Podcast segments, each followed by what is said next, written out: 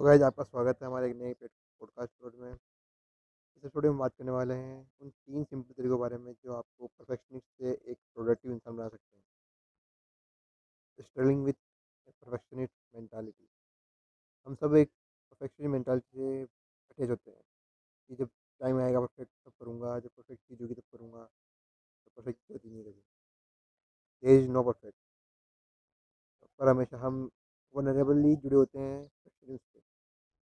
हम ये चीज़ भूल जाते हैं कि हम है तो ह्यूमन ही, गलतियाँ तो करेंगे ही, क्योंकि इंसान गलतियों को पता होता है।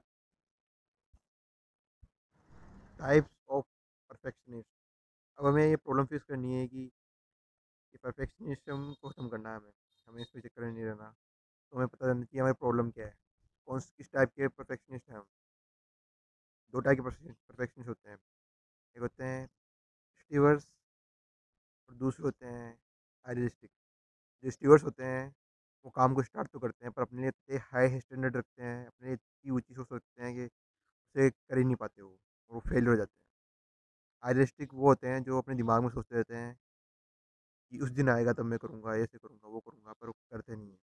और अपने दिमाग में विजन बनाते रहते हैं, वो रियल लाइफ में पूरा नहीं होता।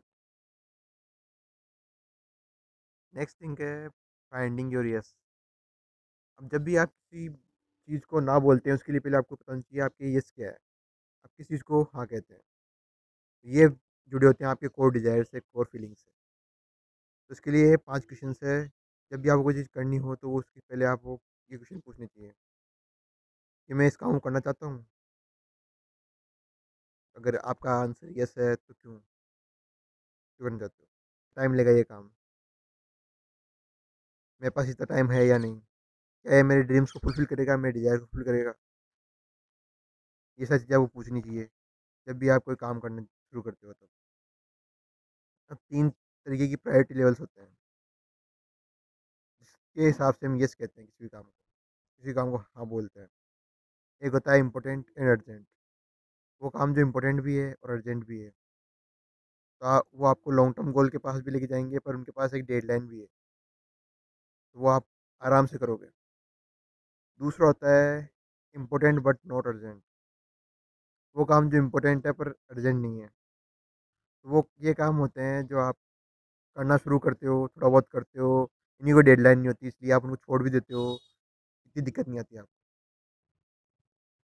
और लास्ट काम है अनइम्पोर्टेंट बट अर्जेंट ये काम होते हैं जो कि अनइम्पोर्टेंट है, आपको गोल के पास जाने में मदद नहीं करेंगे लॉन्ग टर्म गोल के पास, पर आपको करना होता है।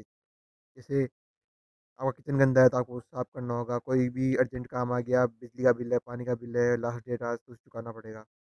ये सारी चीज़ें। तो हमेशा अपनी एक प्रायोरिटी लिस्ट रखो कि आपको पता रहेगी मुझे क्या करना है आगे। ताकि आप अपनी एनर्जी वेस्ट ना करो डिसाइड करने में कि मुझे आज ये करना है, वो करना है। तो डू इट मिलते हैं अगले पॉडकास्ट में।